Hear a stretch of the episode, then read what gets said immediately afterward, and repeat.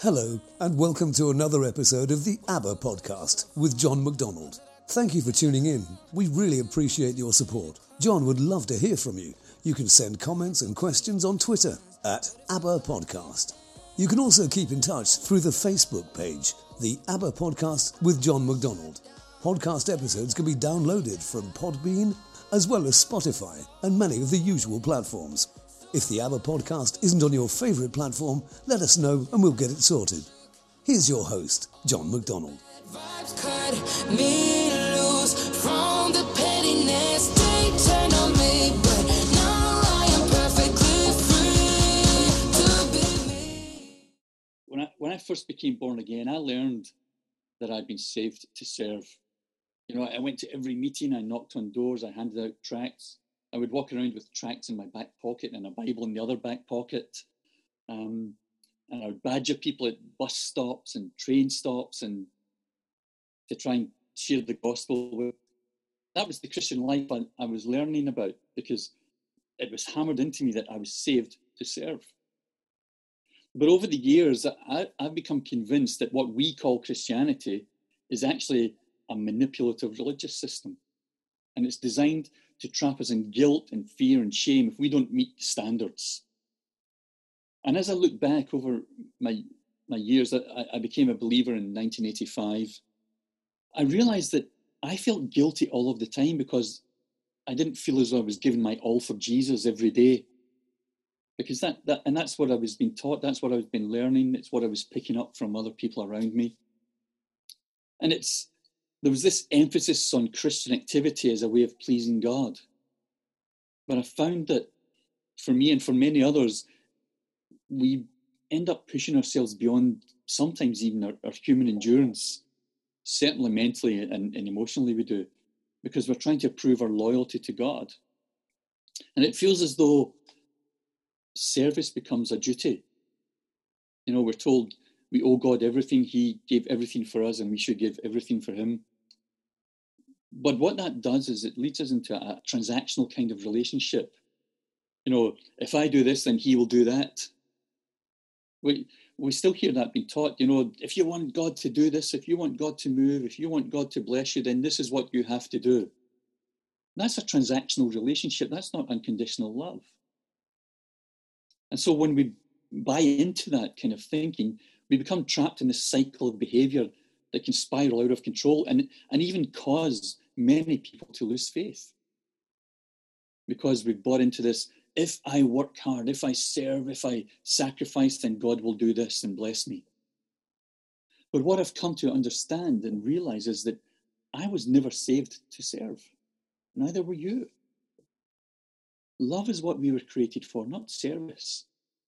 You know, Hebrews chapter 1, verse 14 tells us that the angels are the servants of God, and they're sent to serve those who are inheriting salvation.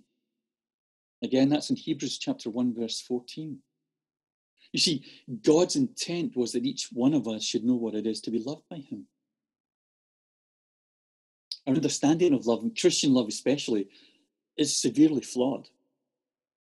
And so we attempt to demonstrate love by sacrificially serving God, sacrificially serving others. But love is actually something to be experienced before it can be shared. Love isn't an activity that we engage in. We think that, that doing deeds proves love. But actually, deeds are a result of knowing love.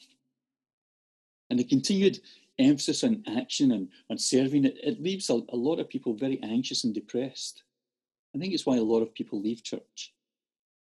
Why they leave organized religion, certainly, not necessarily leave faith, even.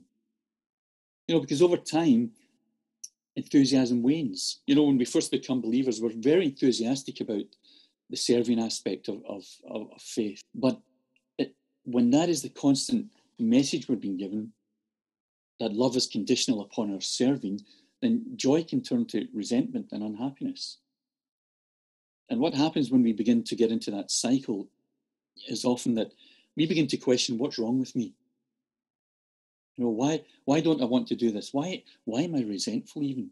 I should be grateful, I should be joyful. And I'm not. You know, that Paul wrote to the Galatians and, and he's writing to a, a fairly new church, new believers. And what's happening is they've been pulled back into old religion by poor teaching, by false teaching. And he's reminding them of the freedom that comes with being in Christ, where service isn't a duty, it's not a religious imperative, but it's an overflow of love. And so he says to them in, in Galatians chapter 5, verse 13 You, my brothers, were called to be free. Do not use your freedom to indulge the sinful nature, rather, serve one another in love. That's the, the NIV um, translation. The ESV says, through love, serve one another. The ASV says that through love, be servants one to another. And the Tyndale version says, in love, serve one another. And Paul uses this word, douleo. It means to give yourself to someone voluntarily. And what he's saying is, he's saying, you voluntarily serve one another out of the overflow of love. And yes, love can involve doing things that love can involve taking action. Love involve, can involve serving, as Paul's saying. But action service don't indicate the presence of love. Just because you serve, just because you're acting and you're you're you're doing the stuff, it doesn't mean that love is love is present. It doesn't even mean that love is your motivation. It can be selfish ambition. It can be fear. You know, when we serve out of duty, out of fear and obligation, we're always counting whether we've done enough. How, how do you know when you've done enough? How do you know when you've sacrificed enough? When you've given enough? How do you know you've suffered enough this to satisfy God and, and, and pay Him back for all that He's done? Because that's really what the teaching about serving God is. It's about paying God back because we owe Him. You see, love doesn't count costs. Love brings joy as its reward. We're looking, we serve for this and that and all the rest of it, but love, when it's overflowing in us, joy is the reward. The Lord may well bless us with other things, but joy becomes its own reward. And Paul speaks a lot about love in his letters. You know, in the, the ESV version of the Bible, he speaks about love 95 times in his 13 letters. Uh, I guess the most famous passage is in 1 Corinthians chapter 13. And we've taken that passage and I, am not sure that we've truly understood it. And what we've done is take what Paul is saying there and turn it into a recipe for Christian behaviour or a nice sentimental thing to speak about at marriages or weddings. In 1 Corinthians chapter 14, verse 1, Paul tells them to eagerly pursue love. He's saying intentionally chase after love above all else because it is the most excellent way. Love is above activity, above duty, above sacrifice, and everything else that we consider to be spiritual. And he tells the, the Corinthian believers right at the beginning of 1 Corinthians chapter 13 If I speak in the tongues of men and of angels, but have not love, and that's interesting, he says, but have not love. He says, but if I have not love, I am a noisy gong or a clanging cymbal. And if I have prophetic powers and understand all mysteries and all knowledge, and if I have all faith so as to remove mountains, but have not love, I am nothing. If I give away all I have, and if I deliver up my body to be burned, but have not love, I gain nothing. Three things there he's speaking about. He's speaking about speaking, whether it's speaking in tongues or whether it's prophesying. He speaks about wisdom and faith that can accomplish great miracles. And he's speaking about sacrifice. And he says in each instance, if the one sacrificing, if the one speaking if the one with the faith doesn't have love residing in them, dwelling in them, then it's all in vain. That's quite a sobering thought for us because quite a lot of emphasis currently and for a number of years in church has been about the supernatural, about gaining prophetic gifting, gaining miraculous healing gifts, which are all very great things. But he, Paul is telling us that you can learn all of that and, may, and even see things happening. But if you don't have love, it's all a wasted effort. He's very clear at the beginning of, of chapter 13 that human inspired religious activity is worthless in God's kingdom economy. And I think, unfortunately, we, we, we've confused divine love with our religious human guilt. And we work and we work to try and prove something. And sometimes we don't even know what it is we're trying to prove. We're just working hard on a treadmill. But Paul is saying to the, the Corinthian believers, and he's saying to the church today, that all of the activity, all of the, the miracles, all of the prophesying and speaking in tongues, all of the sacrifice without divine love means nothing. And actually makes us nothing people. You know, at the very end of, of chapter 12, Paul says, earnestly desire, the higher gifts. And what does he do? He immediately goes in to start speaking about love, because love is the higher gift. That's why he repeats it again in, at the end of chapter 13, getting into chapter 14 pursue love, intentionally go after love. And if love is that gift, if it's if it is a gift, then it cannot be something that originates in human beings. It isn't something that that we can conjure up of ourselves. By its very nature, a gift is something that comes outside of ourselves. The source lies elsewhere. This love that Paul is speaking about is divine love, whose source lies in God Himself. But for years, we have been trying to work up love as a way of doing Christianity. You know, we've, we've been encouraged to get out, show people the love of God, and, and, and it's been translated into doing stuff, washing people's cars, cleaning up the neighborhood. None of these things are bad things. They're very kind things to do. We do things like we'll pay for a stranger's meal in a restaurant or drive through McDonald's or the toll booth charge for strangers. Those aren't necessarily loving deeds, those are just religious actions that we mistake for love. Paul's saying you can do all of that stuff, but unless divine love is present in you, then it's all worthless. He's speaking about the love of God and what the love of God accomplishes in us. You know, he starts off speaking about the exercising of spiritual gifts for the benefit of the body, not just for the benefit of the person using the gift. And to be honest, I think the way we teach people nowadays and encourage people to pursue things, we encourage selfish ambition. And it becomes very individualistic, um, just like it was in Corinth. The individualistic manner of using their gifts was creating division, jealousy, arrogance, and all other kinds of unwholesome behavior. And so he comes to them and says, You know, you're doing all of this, but I will show you the most excellent way. In other words, I will show you a better way than the, the way you're doing things now. Because the way you're doing things now, the way you're living, is just causing damage. And it's actually causing the reputation of church and God and the kingdom to be maligned. So, what he's doing is he's bringing them a new perspective and he's offering them an opportunity to live differently. That is what's happening in this revelation of the Father's love. God desires to bring his people a new perspective and present the world with a new, the opportunity to live life in a different way because the way we've been doing it hasn't been working. He wants to open the eyes of our hearts to help us understand that how we've been doing Christianity up until now is actually the cause of many of our problems we look out there and say it's because the world is like this, it's because the world is like that, but it's not. It's the way we have been doing Christianity. It's been sourced too much in human strength and human ability. The true source of, of Christianity is not found in human beings, it's, it's found in Him. The life that flows from Him is Christian life. And it's the love that Paul's speaking of, not our activity, that makes the difference.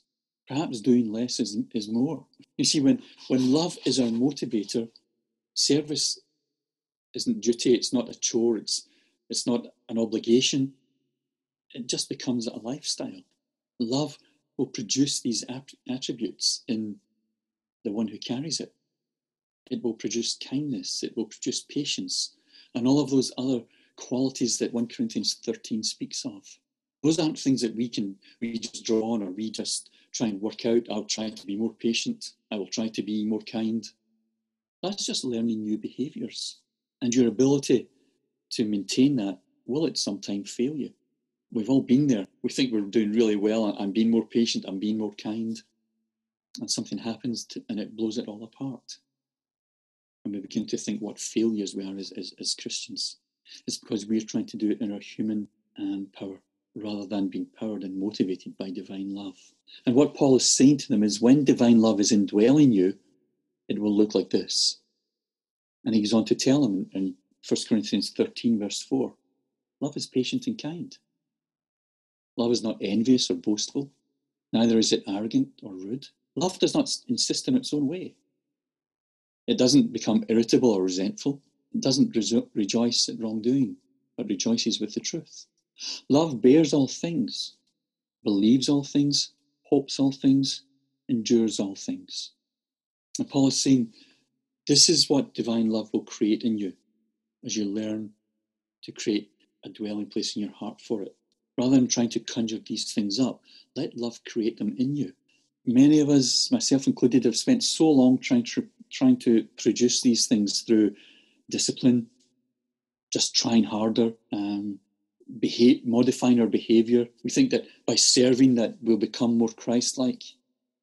But it's love that makes us like him. Because Jesus knew what it was love, what it was to be loved by the Father. You see, only love can truly change anyone's heart. None of these other things can change your heart. All it can do is help to modify your behavior. It's only love that can make you a kind person because you experience the kindness of love. It's only love that can teach you patience and create patience in your in your, your spirit, in your heart, because you experience the patience of love. Only love makes you joyful because of the peace it brings to you. Only love frees you from envy and anger and rudeness and all of those other negative things that Paul mentions there. I'm not saying there's anything wrong in, in Christian disciplines, but they cannot change your heart. Only love can do that. You know, we, we try to produce all of this activity, we sacrifice and serve, all with good intentions and good hearts. Please hear me. I'm not saying that we do this because we're we're bad or we're selfish. We we don't. We do it because we want to please God. We want to make other like people's lives better, and that's great. But to sustain that needs the indwelling of divine love, and that's why Paul writes this passage in the middle of, of, of the, the letter to Corinthians because of the chaotic church lives, because of the chaotic personal lives of the church members. And he's saying, listen, guys, this is all happening because of the absence of divine love, because love is not dwelling in you.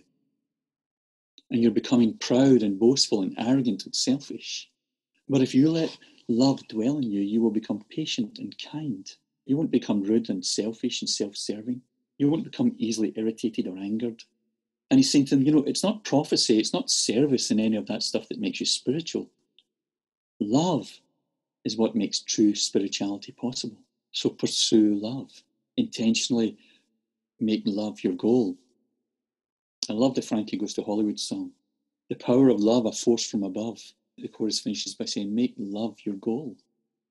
And so Paul tells the, the Galatian church in chapter 5 and verse 13 that service through love is true Christian service.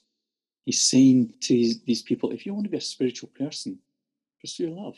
We've, we've been tricked into pursuing the miraculous or pursuing greater gifts or, or greater exposure.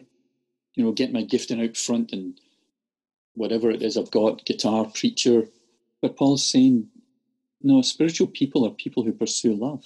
You know, we've got so many programs and and uh, activities, and churches become more like an entrepreneurial organization as we try to figure out how do we attract people, how do we keep people, how do we, you know, how do we do all of these things? And and Paul is saying, you know, if you want your church to be a vibrant spiritual community, pursue love. And we we think, you know, if, if the world can only see the miracles and the healings and they'll they'll want to be saved. You know, guys, I, I've done all of that. I took my church out on the streets when I was pastoring, and we saw loads and loads, dozens and dozens and dozens over the year of, of people healed. We saw people throwing away walking sticks, walking frames, saw people with fibromyalgia healed and taking all of their equipment back to the hospitals. We've seen all sorts of weird stuff as well. And I would say next to none, none of those people actually came to church as a result of encountering the power of God. Jesus did incredible miracles. He raised people from the dead, he, he multiplied food, he healed sick, he cast out demons.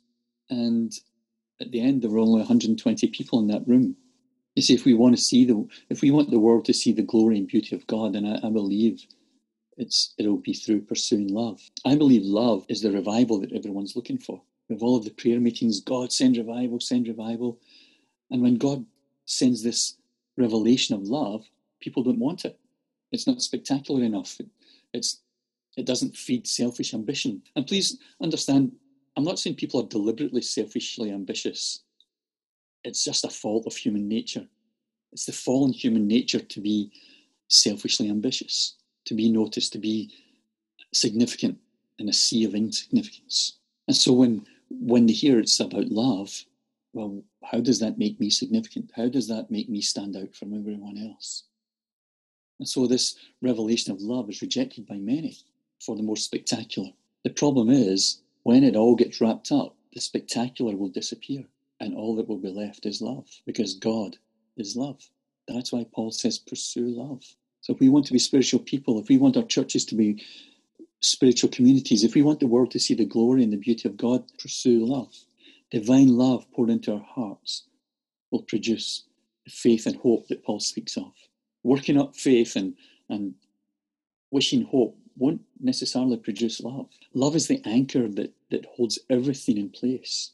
It holds our faith in place it, because the experience of being loved by Him guarantees us of His trustworthiness. It's not something we have to work up and, and speak scriptures over ourselves. That's just, that's an old, old pagan practice, that whole declaring scripture stuff. Norman Vincent Peale repackaged it in the 1950s into positive thinking, but it can't replace love because love is the anchor. We read the scriptures and we and we start to dream up activities for our lives about how we can do things and and we dream up activities for our spiritual communities to enable the pursuit of love, but love isn't received that way. I've learned something about relationships. I've learned that if you're in a relationship for what you get out of it, then love very often is not present in that relationship. And interestingly, when love is not present in the relationship, you'll never be happy in it either. When everything is about you, when it's all about your satisfaction, when it's all about what you get out of this, and there, there isn't much focus on the one that you're supposed to be loving, you'll never be at peace. You'll never find satisfaction. That's what happens in this whole Christian thing of activity and service, because we're told that through that we get from God. But it's not true. And so religion, this religion of activity teaches us to focus on ourselves actually. Even though we might be serving other people, it's, it's about focusing on ourselves. That's why we're not happy. That's why we're not at peace. That's why there's limited satisfaction in serving. And you always have to do more and do more and do more. And back to that question of when have I done enough? You see, Paul speaks about having love, because love is an indwelling substance that God imparts to our hearts. You know, Paul even says that in Romans chapter 5 and verse 5, doesn't he? Hope does not disappoint us because the love of God is poured into our hearts by the Holy Spirit whom He has given. When you think about that, the fact that God Himself is love, we're talking about an impartation of something of the nature and character of God Himself into these tiny beings that, that we call humans. And He does it so that we would become more like Him. You know, I think we, we, we have sometimes an ethereal idea of what love is, but love actually has substance to it. You might not be able to see it in, in, in solid form, but it has a substance to it. And I've said before that there have been times, and still are times, I can walk into a, a crowd of people, my, and my wife is engaged in conversation, but when we catch each other's eye, we feel something. We haven't said anything, we haven't kissed, we haven't embraced, but just that look somehow there's been a communication, an impartation of, of my love for her or her love for me. And it's like you feel the substance of it land somewhere in your being. I feel the substance of it land somewhere in my heart, in my body, even. And it's the substance of our love that is somehow being transmitted across a room to touch me and communicate to me her love. And when God pours his love into our hearts, there is a, a transmission, an impartation of the substance of his affection for us, that if our hearts are able, can find a landing place. More than just a landing place, but, but it starts to form within our hearts a dwelling place. And as love dwells and is continually imparted into our hearts, there, there becomes an overflow. And it can take time. It's not an, an immediate thing. But the overflow of love causes us to behave in ways that, that bring joy, even though others may look at it and think of it as a chore. You know, I do things for my wife out of that response to her loving me. Not because I have to, not because it's a duty or, or a, an obligation, but because my love for her is reciprocated. And it's reciprocate, I reciprocate in ways of, I know that will please her. I make her meals for her when she's coming home from work. I take out the garbage. I fill the dishwasher and put the dishes on. And I find joy in that. I find satisfaction in it, in what other people may consider a chore. Because I know that it says to my love, my, my wife, I love you. It's service through love. I'm not serving to prove that I love her. It's because love for her dwells in me that it motivates me to do these things for her. And that's what Paul is speaking about when he speaks about service through love, when he speaks about having love. He's speaking about the indwelling substance of God Himself that's imparted to us, I guess, without measure, but we can only receive it in measure according to the condition of our hearts. That's why we speak about in the, the Father Heart School so much about the heart and the, the things that block our hearts from receiving from Father. And having love is not for the purpose of doing more miracles or preaching more anointed sermons, although I believe that those things are the overflow of love. I don't think we can really truly see the power of God separated from the love of God. You know, if we only pursue love for the purpose of better ministry, more ministry, greater ministry, then we're still clanging cymbals and, and, and noisy gongs, which Paul says are worthless in kingdom terms. Pursuit of love is intended to help us begin to experience what it truly means to be human, because humanity was created to be loved by God. That's what we see in the garden in the very beginning. This love relationship between father and children. In fact, uh, you've heard me saying this before, probably some of you. Luke tells us that Adam was the Son of God. That was the nature of their relationship, this loving father and child relationship. And it's what all of humanity were made for because Adam is the blueprint for us. And so to be human, to be made in the image of God, is to be able to receive love as well as give love. I'm convinced that if we want to show the world the love of God, it is important for us to actually know and experience the substance of that love for ourselves.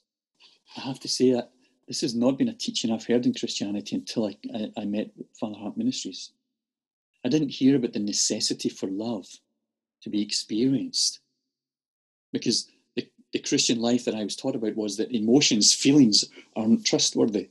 And we always equate love with emotion, love with I feel love.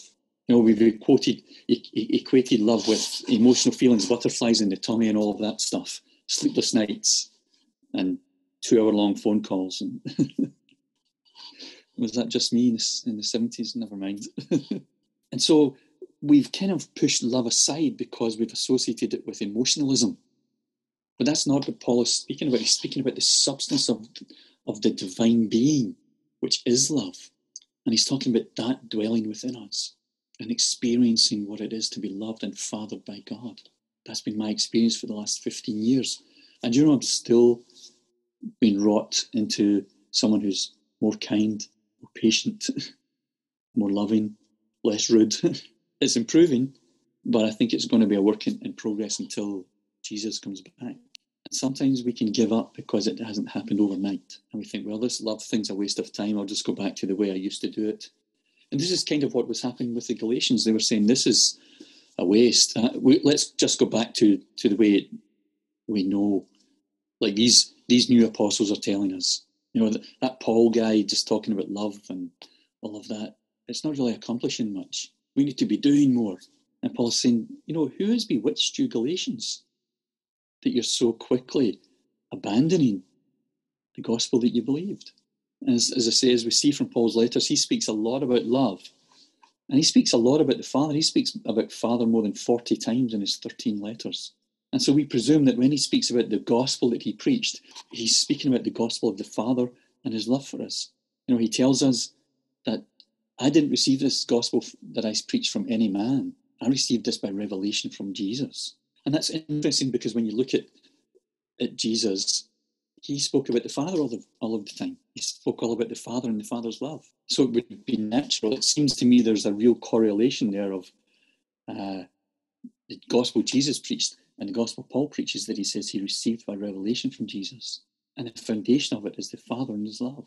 And I believe that if we're not experiencing that love, if we're not in receipt continually of that substance of love, an ongoing outpouring into our hearts from the throne of God, then we have nothing to give the world except me.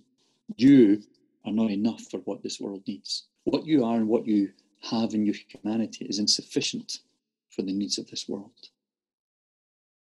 No matter how hard you work, no matter how many good ideas you have, no matter how many programs your church has, unless love is present, unless you have love, none of it is sufficient to the world's needs. If all we have to offer the world is our human effort and human endeavor, is it any wonder they don't want what we have to offer them? Is it any wonder that they, they, they mock us and, and push us away? Because there's nothing we can offer them that they can't get from the world. That's the reality unless love is present. And that's why Paul tells the Corinthians it's all empty. It's a clanging gong, it's a, a noisy cymbal. It's nothing without love. And the thing I've, I've begun to understand about love, and has at times been a struggle for me, is that love does not ask for recognition. Love doesn't ask for reward or praise. It doesn't expect any of those things. The joy that comes from serving in love is the reward. I said that at the beginning. And what love does is cut down selfish ambition and begins to turn us into the, the kind of Christ like people we always wanted to be. He, Jesus walked in the love of his Father. All that he did on this earth was because his Father loved him. That love was the source of his strength, it was the source of his wisdom and power. It was the focus of his mission to communicate the love of the Father. And to do that, he had to be filled with that love. And so he says, I and the Father are one. The Father is in me, and I am in the Father. All that I do is what I see the Father doing. In fact, it's the Father in me doing his work. Such was the presence of love in Jesus that he said, This is the Father doing this through me. And so it doesn't come by my human effort, it comes through love. If Jesus walked that way in this earth, why would it be any different for us? Why would we think that we can push love aside and just get on with it? Paul says, You can get on with it, but it will be just a noisy gong and a clanging cymbal. But when love is present, kindness overflows, patience is your natural state. People will, be attracted to that. In fact, Jesus said, didn't he? This is how they'll know you're my followers by the way you love, by the love you have for one another. Paul is echoing that in Corinthians. He's echoing that to the Galatians. He's saying what counts is love, is service through love. Because when you really know love, you're free to serve. When you don't know love, service is an obligation, it's a duty, it's a chore, and it's something that chains you and binds you. But when love is present, when you have love, you're freed from that obligation. You choose to serve or not to serve, and love pours out of you. And you serve without even realizing it sometimes. That was why Jesus wasn't exhausted why he did so much because he didn't do it out of his humanity, he did it out of the indwelling of love. And my encouragement for my own life and for you is just pursue love because it is the highest gift. It's above prophecy and healing and miracles. Love will teach you how to live as a Christian, as a believer, as a follower of Jesus, whatever term you like, you like to use. Love will guide you you see, that's what happened to humanity. When Adam and his wife lived in the garden, they were guided by love. Love led them in, in how to live their lives. And what happened when they ate of the fruit was that they broke off the relationship with love. When they went to hide in the bushes, love didn't lead them to do that. And what Jesus came to do was to reconnect us to the source of love, that love might show us how to live lives of joy and peace and contentment. The only thing that can bring us to that place is the love of the Father poured into our hearts. Hearts that are the hearts of little boys and girls who know they need to be loved. So, above all else, pursue love. Amen.